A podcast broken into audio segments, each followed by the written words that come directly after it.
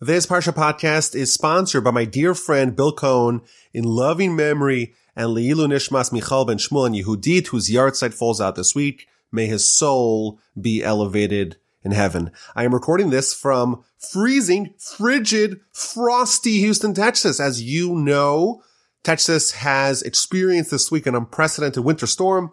We even got snow and then we lost our power and Tuesday we had no power, no heating really no reception, no data. The water was a trickle. Of course, we were in great spirits. We just put on lots of layers. Of course, as Texans, we don't exactly have tons of winter paraphernalia. Just add more sweaters. Things were fine. And thank God this morning, Wednesday morning, the power was restored after 24 hours. Isn't it great to be living in the energy capital of the world? Water is still a trickle, but our attitude is incredibly positive.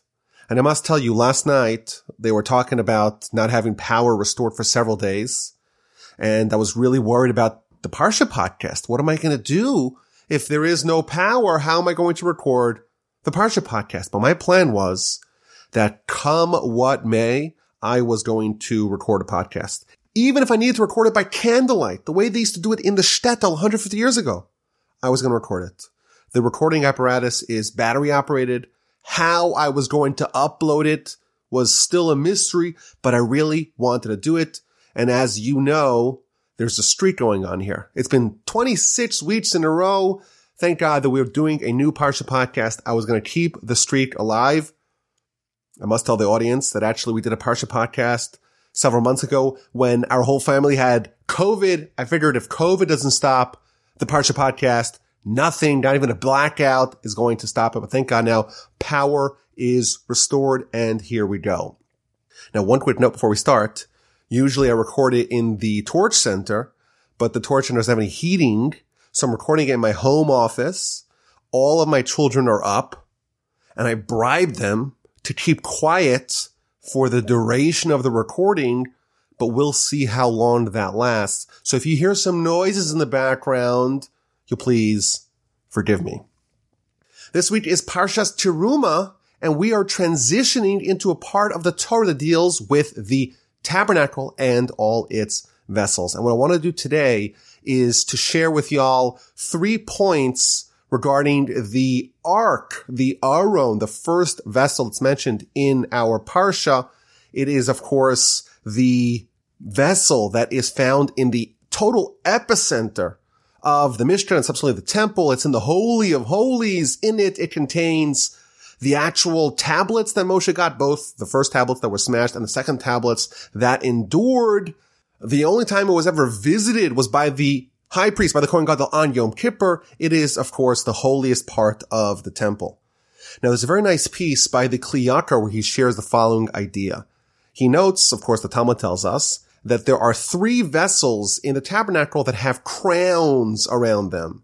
And they are the Aron, the ark, which is symbolic of the crown of Torah. And then there's the Mizbeach, which is the altar, which is symbolic of the priesthood. And then there's the Shulchan, the table, which is symbolic of the monarchy. And the idea behind that is that there are three crowns that we have amongst our people. There is the crown of the monarchy, and that went to David, and there's a crown of the priesthood, and that went to Aaron and his descendants, of course. And then there's the crown of Torah, and that is symbolized by the ark, and that is open for all. Now, the Kli Yakar points out something very interesting. If you look at the dimensions of these three respective vessels, you'll find an interesting pattern.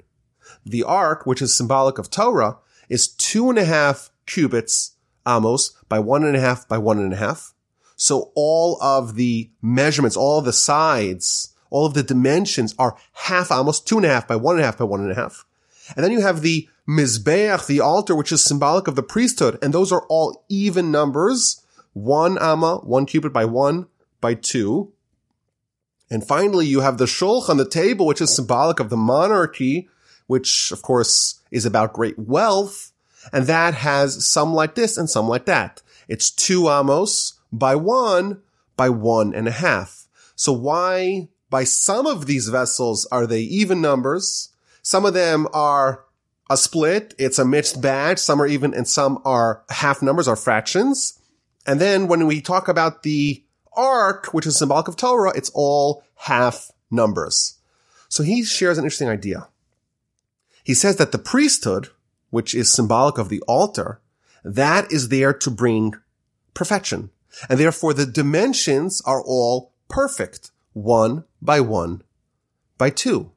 And he elaborates that there are, of course, two altars, the inner altar and the outer altar, the one of gold, the one of copper. Both of them are totally round numbers. And the inner altar, that's there to atone for the soul and for our spirit. And the outer altar is there to atone for our body, for our physicality. And therefore this symbolizes perfection and atonement. And we come in incomplete and we leave complete and perfect and refined and fixed. And therefore, because we come to perfection via this particular vessel, via the Mizbeach, the altar, therefore its dimensions are perfect as well. And then he tells us, well, what about the shulchan, the table, which is symbolic of the monarchy and wealth? And there we see some of its sides are full numbers, two by one, and then the last one is by one and a half. Why is it a mixed batch? So he tells us that wealth has two properties. On one hand, we should feel complete. We should feel like we have everything we need because with respect to material well-being, that is a gift that we are given by God. And therefore we should never feel like we're lacking. We have total round numbers, i.e. we're missing nothing because everything that we need, we have. Every morning we say the blessing, Sha'asali kol tzarki, the Almighty made for me everything I need. All my physical needs are present. I'm lacking nothing. But some of the dimensions are half numbers, are broken.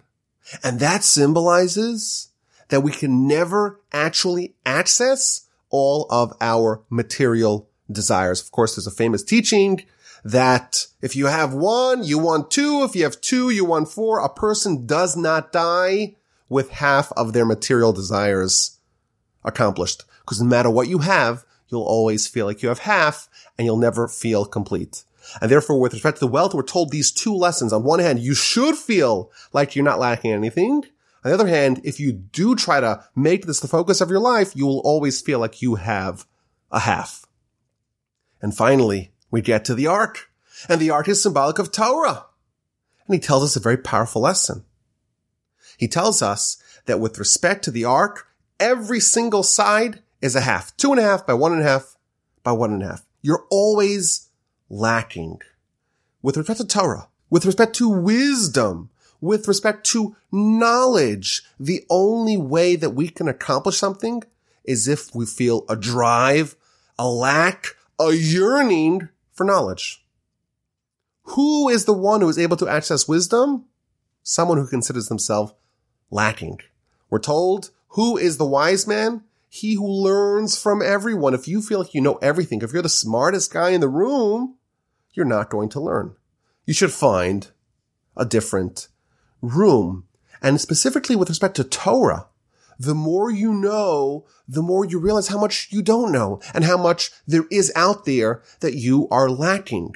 We've told in the past the Talmud in the book of Yevamos, page 16a, it tells an amazing story about Rabbi Akiva. There was a massive debate about a given halachic matter, and there was an individual who everyone was terrified to debate, and Rabbi Akiva encountered him. And this person said, I have 300 proofs that I'm right and he starts to engage in this fierce debate with the great Rabbi Akiva. And Rabbi Akiva calmly and coolly is able to rebut all of his proofs. And this person was a great scholar, very sharp, very wily. He tells Rabbi Akiva, you're the famous Akiva whose name reverberates from one end of the world to the other end of the world. You are praiseworthy. You have earned a reputation, but you are no better than a shepherd of livestock. Rabbi Akiva responds to him, Oh no, I am no better than a shepherd of sheep of smaller animals. when we read the story, it sounds like Rabbi Kiva is being so humble. The person is offending him. He is calling him names. You're no better than a shepherd of livestock. And Rabbi Akiva, in his humility, is saying, no, I'm even less. I'm even smaller. But my Rebbe, my teacher, Rabbi Asher Arieli, used to say that there's a different point going on over here. Rabbi Akiva is displaying tremendous prowess at Torah greatness. The person has 300 proofs, and Rabbi Akiva is able to swat away all the proofs. He's a great Torah scholar. But the person tells him, compared to what Torah actually is, Torah, after all, is the Almighty's mind, his intellect. And therefore, just like the Almighty, Torah is infinite. And therefore, Rabbi Akiva, you have a great reputation, but ultimately Torah is infinite, and therefore your knowledge in Torah is akin to that of a shepherd. And Rabbi Akiva responds, Oh no, you have it wrong. Torah is even bigger than what you think. And therefore, my relative knowledge of Torah makes me only equal to that of a shepherd of smaller animals and not to a shepherd of livestock.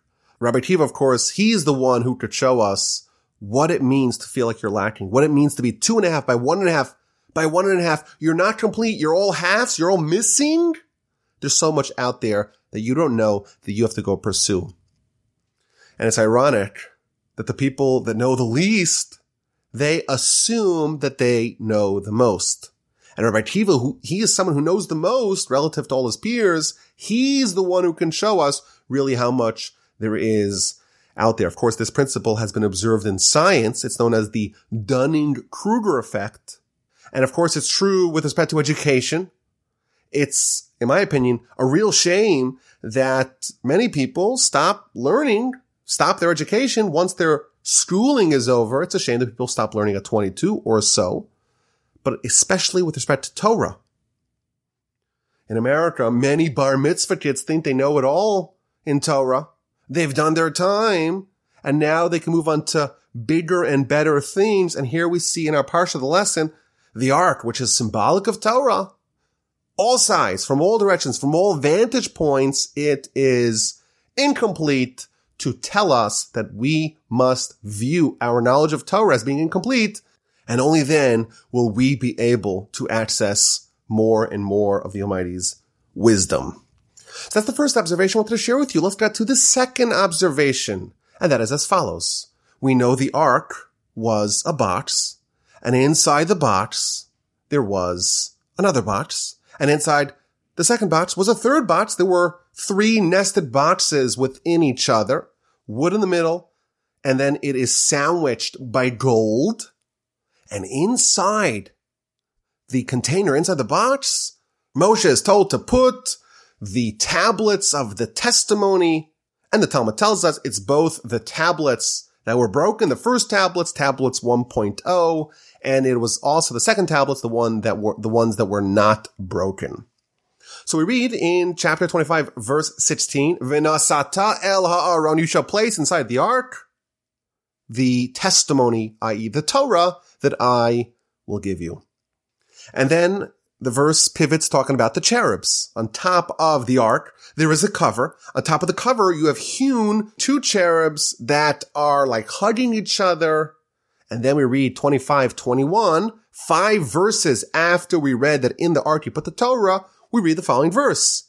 And you should place the cover with the cherubs, of course, on top of the ark. And inside the ark, you shall place the testimony, i.e. the Torah, that I shall give you. And Rashi, of course, asked the question. I don't understand. Why is this repeated? Five verses earlier, it told us already that we shall place the Torah inside the ark. Why is it repeated? And Rashi tells us the answer is that before you put the cover on top, you must already insert the Torah, i.e. the tablets, inside of it. Don't say, oh, you know what? Let me put the cover on and then remove the cover and put the Torah in. No, you put the Torah in first and then you put on the cover. That's what Rashi says. Now there's an interesting Maharal over here. And he gives a different answer to this question. He says that there's two aspects over here. We have the ark and we have the cover. And both of them have a relationship with the testimony, i.e. with the Torah, with the tablets that are inside the ark and underneath the cover. And you should not get the impression that this is one vessel. Oh no, this is two separate vessels. There's one vessel called the ark, the Aron, and then there's a second vessel called the Kaporas, the cover with the Kruvim, with the cherubs on top. Don't make them say they are one vessel. Oh no, they're two vessels, and each one of them has a relationship with the tablets. The ark must hold the tablets. It must be the receptacle for the tablets. And then there is the cover for the tablets, and that is the cover, i.e. the kaporas. I want to suggest that maybe there's a very valuable lesson for us over here. From the perspective of the tablets, the Torah, it needs two things. It needs to have a receptacle. It needs to have an ark in which it can be placed. And it also needs a cover. It needs the kapores, which goes on top of it, the kapores that has the cherubs. The Talmud tells us that the ark is symbolic of the Torah scholar. And just like the ark from inside and outside is plated in gold, so too a true Torah scholar must be golden inside and golden outside. Torah needs a golden receptacle, a righteous person for Torah to dwell in. Number one. Number two, Torah also needs to be covered. It needs to be hidden. It needs to have the modesty, so to speak, of a cover, of a lid placed on top of it so no one else could see it. There's two necessary components for Torah before Torah can ever be done, can ever be accepted, absorbed by a person, the person, i.e., the ark, if you will, in this example, has to have golden character. Our sages tell us, derech eretz, good character, ethics, character refinement, precedes Torah. Before you have Torah, you must have the golden ark, gold inside and gold outside. But what about after the Torah is already inside the ark? What then? Could we parade around town with our Torah, so to speak, exposed to all to see? Oh no. We have to cover it. We have to hide it.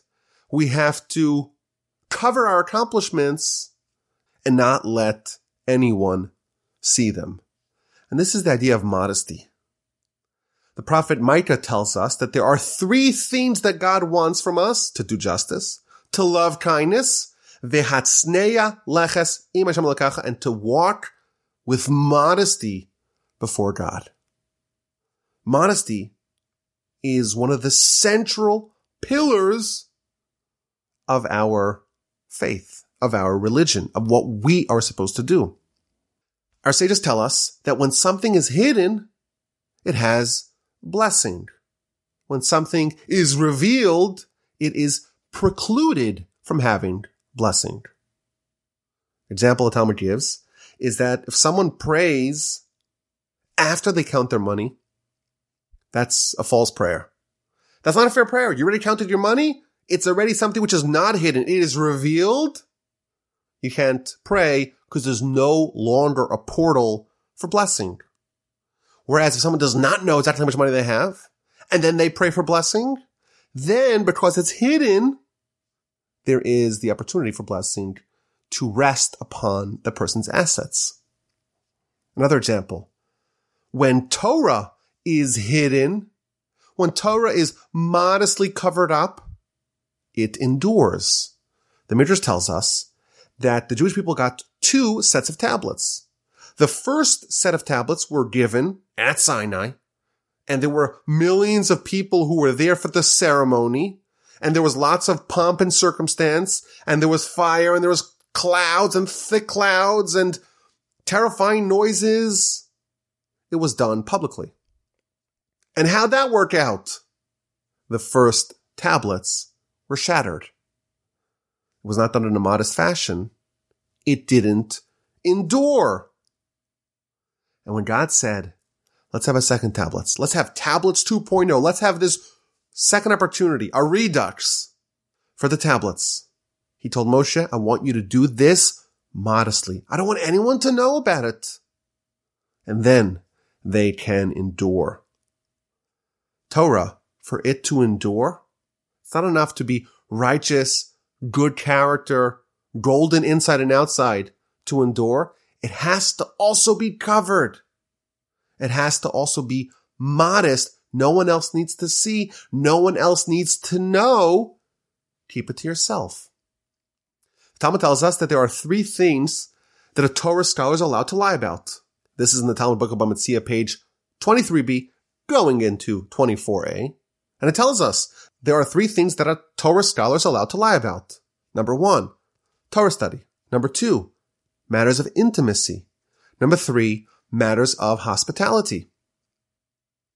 Meaning, if you asked a Torah scholar, hey, tell me about this and this people that you stayed by, your hosts. So if you say, well, they're so giving and so benevolent and they prepared lavish meals, everyone's going to go knocking on the door seeking out more of that hospitality. And therefore you're allowed to lie and you're allowed to kind of diminish how good they were in order to prevent them from having a long line of people coming to get some of their generosity. And again, we read that with respect to Torah, the same is true. If someone asks you, how much do you know? Or if someone asks you a question and you really know the answer, train yourself to say, I don't exactly know so much. I don't know the answer to this question.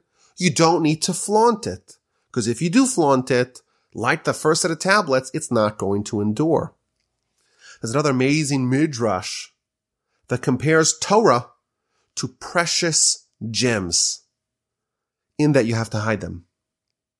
If you have precious gems, you put them in a box, in a safe, in a safety deposit box, you take the key and you hide the key. The more precious something is, the more we hide it. With respect to our spiritual accomplishments, the same is true. They're precious. They're very precious. And therefore we have to conceal them. And if we flaunt them, if we try to publicize them, they're going to fizzle away and we're going to lose them. So maybe this is the lesson here. There's two parts. There's two components to have the testimony, to have the tablets inside this ark. Number one, of course, like the Talmud says, you have to be golden inside and outside. You have to have good character. You have to be refined before you could be a receptacle for Torah. Moreover, you have to have a cover. You have to have modesty. No one needs to know all of your greatness. And that is the way the Torah can endure within you. In fact, the verse says that from between the cherubs, from the cover, in effect, of the Torah, that is where God communicates to Moshe our connection, so to speak, to the Almighty is done specifically in our capacity to conceal, to cover our greatness. That determines what kind of relationship we have with the Almighty. Very powerful insight. And finally, point number three that I wanted to share with y'all today comes from the cherubs as well. The Talmud in the book of Baba Basra, page 99a, tells us that the orientation of these cherubs was determined by the nation's relationship with the Almighty. If we were righteous, if we were close to God, then God was close to us. And the two cherubs, one symbolizing the Jewish nation and one symbolizing God, were facing each other. We're embracing each other. God forbid when our nation went away from the Almighty, then these two cherubs would reflect that and they would swivel away from each other and display, so to speak, their dissatisfaction with each other and their distance from each other.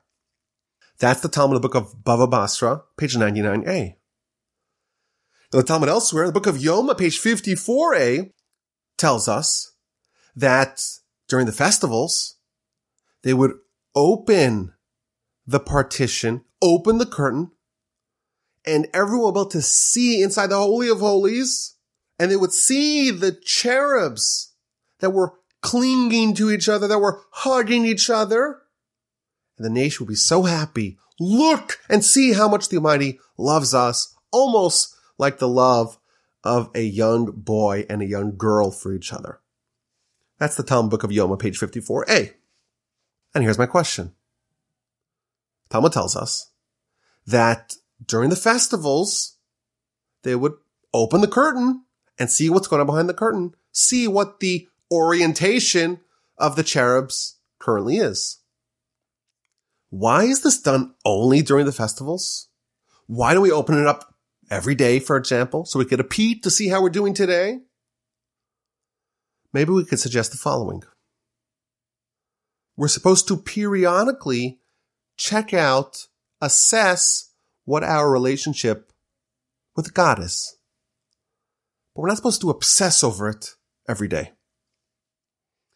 Every couple of months, on the festival, we take our temperature. We do a little stress test, if you will, of our relationship with the Almighty, see where we are holding. But that is not something we have to stress about every single day. Of course, every single day we're supposed to connect to the Almighty as much as possible. Do the mitzvos, pray, study Torah, but not to always think, okay, where exactly am I holding? Not to, not to every day try to map our progress along some chart to see how we're doing. It's almost like the, you know, stocks. If you check your stocks every five seconds or every minute, you get really nervous. It's up, it's down, it's up, it's down. The smart investors know that's not how you do it. Maybe every month, maybe every couple of months, you look out. And then, of course, once you zoom out, you see that generally the stocks go up. And therefore, that's what you want. But if you look at it too closely, it could be perhaps a little bit unsettling because an upward trajectory is a series of ups and downs, but hopefully the general direction is ascendant. And I think it's also interesting that we're told that this is something we do in the festivals. Perhaps that's one of the roles of the festivals. The role of the festival is each festival is oriented around a different part of our relationship with the Almighty. And we're supposed to focus and test, so to speak, where we are holding in that particular area. Every festival, perhaps, is another test of our spiritual standing. My grandfather used to always say that the great Rabbi Israel Salanter would say that Purim is a test for the spirituality of our body. We're supposed to get drunk, so drunk that we have no control. It's just our body acting. And of course, our body has all these desires. And when we're sober, we have inhibitions, and that's a good thing. And then you get totally drunk and the body goes wild. If you want to see, if you want to gauge the holiness and spirituality of your body, you get super drunk on Purim, a festival, of course, that is upcoming next week for us. You get super drunk on Purim, and that's a good test for the spirituality of your body. I would surmise that every festival has its particular area of our spiritual dashboard, our spiritual portfolio that we need to focus. We need to assess. We need to pull open the curtains and see how the ark is doing, but not something you think about every single day. That will just drive you insane. So there you have it. Three thoughts, three points behind the arc. Now the truth is, I actually had a fourth thought, but I was told by our marketing guru that whenever you do a list, it always has to be an odd number. You could do the one most important thing, the three most important things, five things, seven things, but never, ever, ever, ever do an even number. And who am I to argue with the experts? I'm not going to argue with the experts. So there you go. Three points, three thoughts on the ark and not four. And if you are disappointed with that, if you feel like you've been cheated from the fourth thought, you can email me. We'll file a complaint with our marketing team, email me, rabbiwolbajima.com. Okay, let's get to this week's A and Q. Well, what's A and Q? A and Q stands for answers and questions. But Rabbi, isn't it supposed to be questions and answers? Yes. Generally speaking, everyone else to do questions and answers. But us at Torch, we don't do questions and answers. We do answers and questions. I'm going to present you with a question and it's your job, if you would like, of course, it's not mandatory, it's optional. If you would like, you could think about the question, and if you come up with a great answer, or even an average answer, send it to me, rabbiwolbajim.com. So here's this week's question. In our parsha, we read about the menorah. The menorah, of course, is the candelabra. It's got seven stems, or really three branches coming out of either side of a central stem. And that is what was lit in the Mishkan and subsequently the temple. Now Rashi tells us that it was made in an unusual fashion. In verse 40 we read that God tells Moshe you should see it and then you should make it. Says Rashi that Moshe had a hard time visualizing what the menorah looked like. And he wasn't able to make it. And the Almighty showed him, the Almighty superimposed, so to speak, a menorah, a candelabra of fire.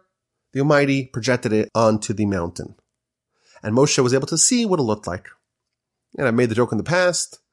Even today, Jews are not known for their visual spatial intellect. It makes sense. Moshe needed to see the image of the menorah before he could make it. That's Rashi in verse 40. Rashi in verse 31 tells us a different thing that happened. The menorah shall be made is the words of the verse. And Rashi tells us it was made on its own. Moshe didn't make it, even Bezalel didn't make it. It was made on its own. Because Moshe had such a hard time with the menorah. And Moshe says, you know what? Just take all the gold and throw it into a fire and it will be made on its own. It will be made miraculously. And therefore the verse says, it shall be made, not you shall make it. So here's the question. If Moshe was anyhow going to rely on a miracle for making the menorah, why does God have to show him this fiery image of a menorah projected onto the mountain? Clearly, this is too difficult for Moshe to make. So what does he do? He throws the hunk of gold into the fire and lets God make it. But that's not what happened. The Almighty first showed Moshe a detailed image of a fiery menorah projected onto the mountain. And still Moshe was unable to make it himself. So the Almighty said, okay, you can't make it. I'll make it. Throw into the fire. Let me make it. Why go through all the trouble of showing it to him, of making the menorah fire on the mountain, if anyhow Moshe is not going to be able to make it? Of course, it's a very bizarre way of making a menorah. But if ultimately you're going to just rely on this miracle from God, have Moshe just chuck it all into a fire and whatever comes out, the menorah that God makes, that is what we will use. So if you have an answer to this question as to why the Almighty first showed Moshe the picture, the image of the menorah made out of fire, if ultimately Moshe anyhow wasn't able to make it even after he had that assistance, if you have an answer, email me, rabbiwolbe at gmail.com. Let's get to last week's question. And our question was, the Talmud tells us, that when the Jewish people said, Na'aseh v'nishma, we will do and we will listen, an angel came to every one of the 600,000 Jewish souls that were there and placed two crowns atop the heads of every Jew. But 40 days later, when the nation commits a sin, the grievous sin, the unconscionable sin of the golden calf, 1.2 million angels came and removed the 1.2 million crowns. Every angel removed a single crown. And the question is, why can one angel deliver two crowns, but you need two angels to remove those two very same crowns? So, of course, the Parsha podcast audience, nay, the Parsha podcast family did not disappoint. Not this week, not any week that we've had the A and Q challenge. And we've got all kinds of answers. And three of them had some version of the following answer, which I think is totally spot on. And that is that God is more compassionate and more rewarding than he is punishing. And therefore, the rewarding angel who is delivering the crowns is more powerful than the punishing angel who is removing those crowns. And therefore, the rewarding angel who is stronger is able to deliver and, so to speak, take care of two crowns, whereas the punishing angel is weaker comparatively, and therefore is only able to deal with one crown a piece, one crown at a time. And one of the reasons why I love this answer is because this answer is actually found in the Ben Yehoyada, and he gives three somewhat related answers. The first answer is that idea that the Almighty's attribute of reward and compassion and kindness is stronger, so to speak, than his attribute of judgment. It's almost like the right and the left hand. The right hand symbolizes kindness and mercy and compassion and benevolence. And the left hand, which is weaker, that corresponds to judgment. And then he gives a little bit of a Kabbalistic twist to this answer. And he says that when you have a good angel, a rewarding angel, his right hand, so to speak, and his left hand are both kindness. And therefore, in the right hand, the angel can take a crown, and in the left hand, the angel can also take a crown. And therefore, the angel could carry two crowns because a good angel, so to speak, the right hand and the left hand are both that of kindness. But a bad angel, a punishing angel, cannot do judgment in his right hand, so to speak, only in his left hand, and therefore is capable of transporting only one crown at a time. And this idea, of course, is found elsewhere in Jewish literature. Our sages tell us that God is 500 times more kind than he is punishing. And finally, I want to end off with one more answer from the Ben Yehoyada. And this actually was said to me by my good friend Pat. And that is that with the sin of the golden calf, it created a rift between the naaseh and the nishma, between we shall do and we shall listen. And he adds that there's a principle that one angel is only capable of one mission. You cannot send one angel to do two separate unrelated missions. And therefore, with the installation of the crowns, because the Naaseh and the Nishma, the we will do, we will listen, were fused together by the Jewish people, it was akin to being only one crown. And therefore, you needed only one angel to deliver these two crowns because they were fused together. But the sin of the golden calf created a division, a bifurcation of the Naaseh and the Nishma. Therefore, the crowns were almost separated, and therefore it was two separate missions to remove those crowns, and consequently, you needed two separate angels. I hope you enjoyed. I hope you enjoyed as much as we did. I hope if you happen to be in the state of Texas, you are happy and healthy and safe and warm. And if you don't have power, it comes back to you really quickly. And wherever you are in the country, in the world, I hope you're having a fantastic day. Thank you for listening to this week's edition of the Parsha Podcast. Have an amazing Shabbos and take care. Please God, we will talk next week.